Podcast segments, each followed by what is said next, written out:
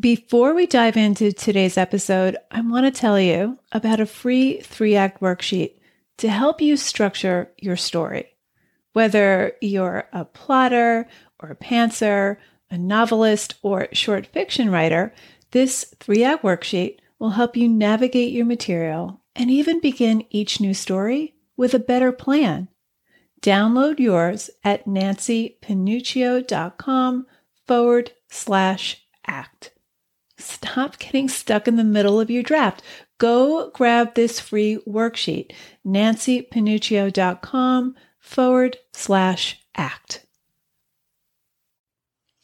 You've heard it before. Find your voice. Publishers say they're looking for fresh new voices, but what is writer's voice exactly? In today's episode of Writer Unleashed, we're going to explore what we mean by the writer's voice. And a little heads up, your voice is not lost and it does not need to be found. And we're going to compare the voice of two authors and try to get a fix on what's distinctive about each so that you can start to identify what's different about your voice, what makes you distinct, and you can start moving more towards that. Stay tuned. Writer Unleashed is for you, a writer who has a story you want to bring onto the page and into the hearts and minds of readers. I'm Nancy Pinuccio, writer, editor, and writing coach. And each week, we'll explore techniques, mindsets, and inspiration for writing stories readers can't put down. Thanks for spending some time with me today. Now let's begin.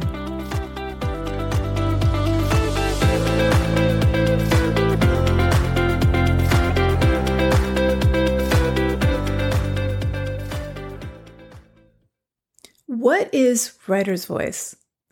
Voice is an all-encompassing term, but to be clear, we're not talking about the voice of a character right now. That's a different discussion. For now, let's talk about your voice, the author's voice, or the voice of the story itself. Voice is the alchemy of qualities and elements that makes your prose distinctly your own and different from anyone else's. It's the indelible signatory imprint embedded in your story, novel, or memoir, and it ultimately derives from your vision of the world. Now, voice is an elusive, mysterious force that really defies definition, but the more we can articulate what distinguishes one author's voice from another, the more we can begin to move closer to accessing and releasing our own voice in our work. So let's take a look at a couple of authors and see if we can identify the range of qualities or elements that makes their work completely their own. Here are two passages, one excerpted from Meghan Daum's memoir, Life Would Be Perfect If I Lived in That House, and the second from Ernest Hemingway's story, The Short Happy Life of Francis Macomber. Here's Daum's passage, which takes place as she writes a down payment check on the purchase of her first house. I then wrote a check for thirteen thousand five hundred dollars in earnest money, which represented three percent of the purchase price. I realize that some readers, despite all the housing prices I've heretofore mentioned in these pages, might see such a figure and either A, shoot oatmeal through their noses, or B, lose all sympathy for a narrator, a single semi-unemployed one at that, who could or would pay such a sum. But please understand that in Los Angeles, then, any property with four walls and a roof that cost under a half a million dollars was considered a steal. Never mind that the house on Escalada Terrace was smaller than a lot of Midwestern garages. Never mind that the garage about which Karina had only been able to say, "There's something weird going on," bore a close resemblance to the ruins of Pompeii. During this period in real estate history, house hunting was akin to a form of speed dating in which you have three minutes to decide whether or not you want to marry someone. And even though my house didn't necessarily make me swoon, it didn't make me gag either. So like a girl who cares more about being married than about whom she's married to, I swallowed my pride and signed the first set of papers. Okay, so what makes Meghan Daum's voice distinct from any other writer? Well, first, she has a sense of humor. She's funny. She's self-deprecating in her humor. Her tone is conversational and it's intimate, and she tends to take a small topic, in this case, the search for her ideal house, and explore it, turning it over and over in relation to herself. There's a search for identity or self-knowledge at the heart of her writing. And in this, it's not just in this book, but it's in everything she writes. She can take a deceptively small subject, whether it's an obsession with real estate or an addiction to watching The Sopranos with her husband, and use it as a catalyst for self-examination. Now, her subject becomes not only a tool for self-discovery, but a larger commentary about society, about ourselves. Now, she's been accused of being overindulgent, rambling, even neurotic. And maybe she is, but she embraces her neuroses. She revels in it. She's not afraid to point fun at herself.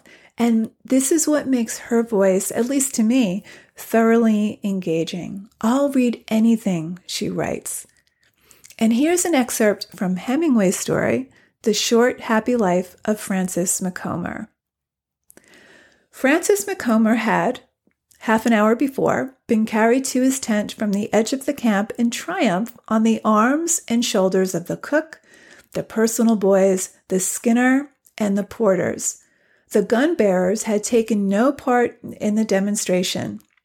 When the native boys put him down at the door of his tent, he had shaken all their hands, received their congratulations, and then gone into the tent and sat on the bed until his wife came in.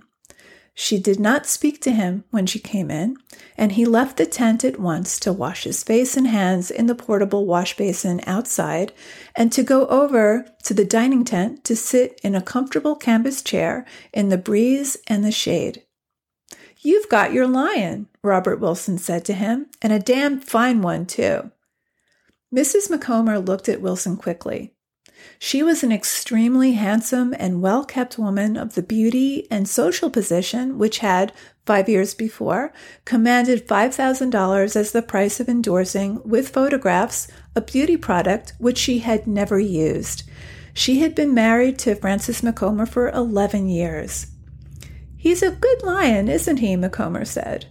His wife looked at him now. She looked at both these men as though she had never seen them before.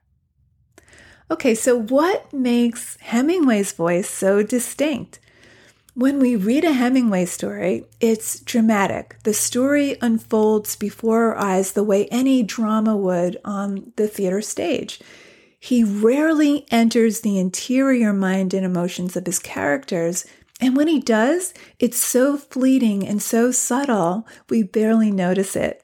By comparison, we spend a lot of time inside Meghan Daum's mind, and this is true of her fictional characters as well. It's not just because she's writing memoir. Hemingway is far more interested in creating meaning through action, dialogue, body language, and silences. With Hemingway, we're a fly on the wall. We're voyeurs, watching, observing, just like he does.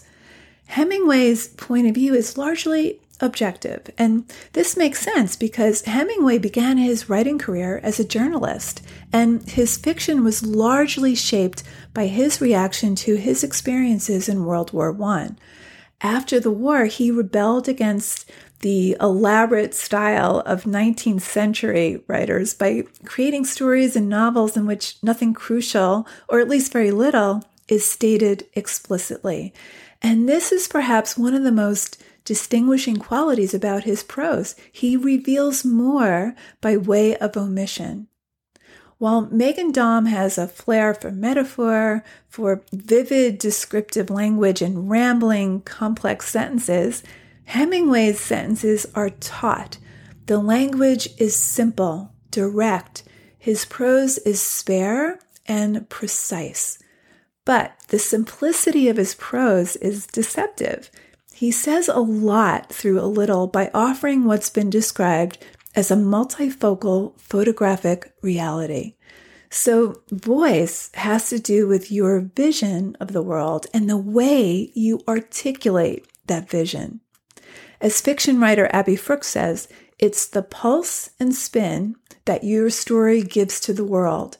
Voice isn't confined to auditory qualities. It has to do with the vocabulary that you bring to your story and with the range of elements that are brought to bear on the story and the aesthetic that dictates the syntax, be it clipped or abundant, generous, ironic, measured, crazed, busy, focused, light, or intense. So ultimately, voice is just a matter of letting your feelings and sense of humor, or your sense of sorrow, loss, exhilaration, your sanity or lack of, your particular passions, fears, prejudices, and eccentricities, whatever it is, allowing that to have a hand in your prose. Twyla Tharp calls this your creative D N A. She believes that we all have strands of creative code hardwired into our imaginations. And these strands are as solidly imprinted in us as is the genetic code that determines our height and eye color, except they govern our creative impulses. She says those strands determine the forms we work in, and they determine the stories we tell and how we tell them. So your voice is within you as innately as any other genetic trait. It's inviolable. Your voice is not lost. It's there. It just needs permission to emerge, and it needs permission to come out and play. And when you think about it, as far as human experiences go, we pretty much have the same. We've all experienced love and infatuation. We've all experienced loss and grief. We've all had our hearts broken. We've all experienced shame. We've been afraid, exhilarated, joyful, embarrassed, humiliated. But what makes our experiences different, what makes our voice completely our own, is our interpretation of these experiences. It's the synaptic connections we make. It's the imagery and memories that come unbidden. It's the meaning we derive out of our experience, and it's the order in which we lay that experience across the page. It's the form we're inclined to write in, whether it's the short story or flash fiction, novels or memoir, or the personal essay. It's the things we can't help noticing, and it's the things we refuse to notice. So here's an exercise straight from Twyla Tharp's book, The Creative Habit, that I think is a great way to see just how uniquely you see the world and how that vision can impact your stories. So this exercise is called Watch and Observe. Go outside and observe a street scene. Pick a man and a woman together and write down everything they do until you get to twenty items. The man may touch the woman's arm. Write it down. She may run her hand through her hair. Write it down. She may shake her head. He may lean in toward her. She may pull away or lean in toward him. She may put her hands in her pockets or search for something in her purse. He may turn his head to watch another woman walking by. Write it all down. It shouldn't take you too long to acquire twenty items. Now, if you study the list, it shouldn't be hard to apply your imagination to it and come up with a story about the couple. Are they friends, would-be lovers, brother and sister, work colleagues, adulterers, neighbors who run into each other on the street? Are they fighting or breaking up or falling in love or planning a weekend together or debating which movie they want to see? The details on your list provide plenty of material for a short story, but that's not the goal of the exercise. Now, do it again. Pick another couple. This time, note only the things that happen between them that you find interesting, that please you aesthetically or emotionally. I guarantee that it will take you a lot longer to compile a list of twenty items this way, And that's because when you apply judgment to your powers of observation, you become selective, you edit, you filter the world through your particular prism. Now, study the two lists. What appealed to you in the second, more selective list? Was it the moments of friction between the couple or the moments of tenderness? Was it the physical gestures or their gazes away from each other? The varying distance between them? The way they shifted their feet or leaned up against a wall or took off their glasses or scratched their chins? Now, here's the thing. What caught your fancy is not as important as the difference between the two lists. What you included and what you left out speaks volumes about how you see the world. Now, if you do this exercise enough times, patterns will emerge. The world won't be revealed to you. You will be revealed. Thanks so very much for joining me today. If this episode resonated for you, please leave a review. And if you haven't subscribed yet, hop on board. I come to you each week jam-packed with writing tips and inspiration to write stories that matter to you and that matter to your readers. Keep writing, and I'll see you next week, same time, same place.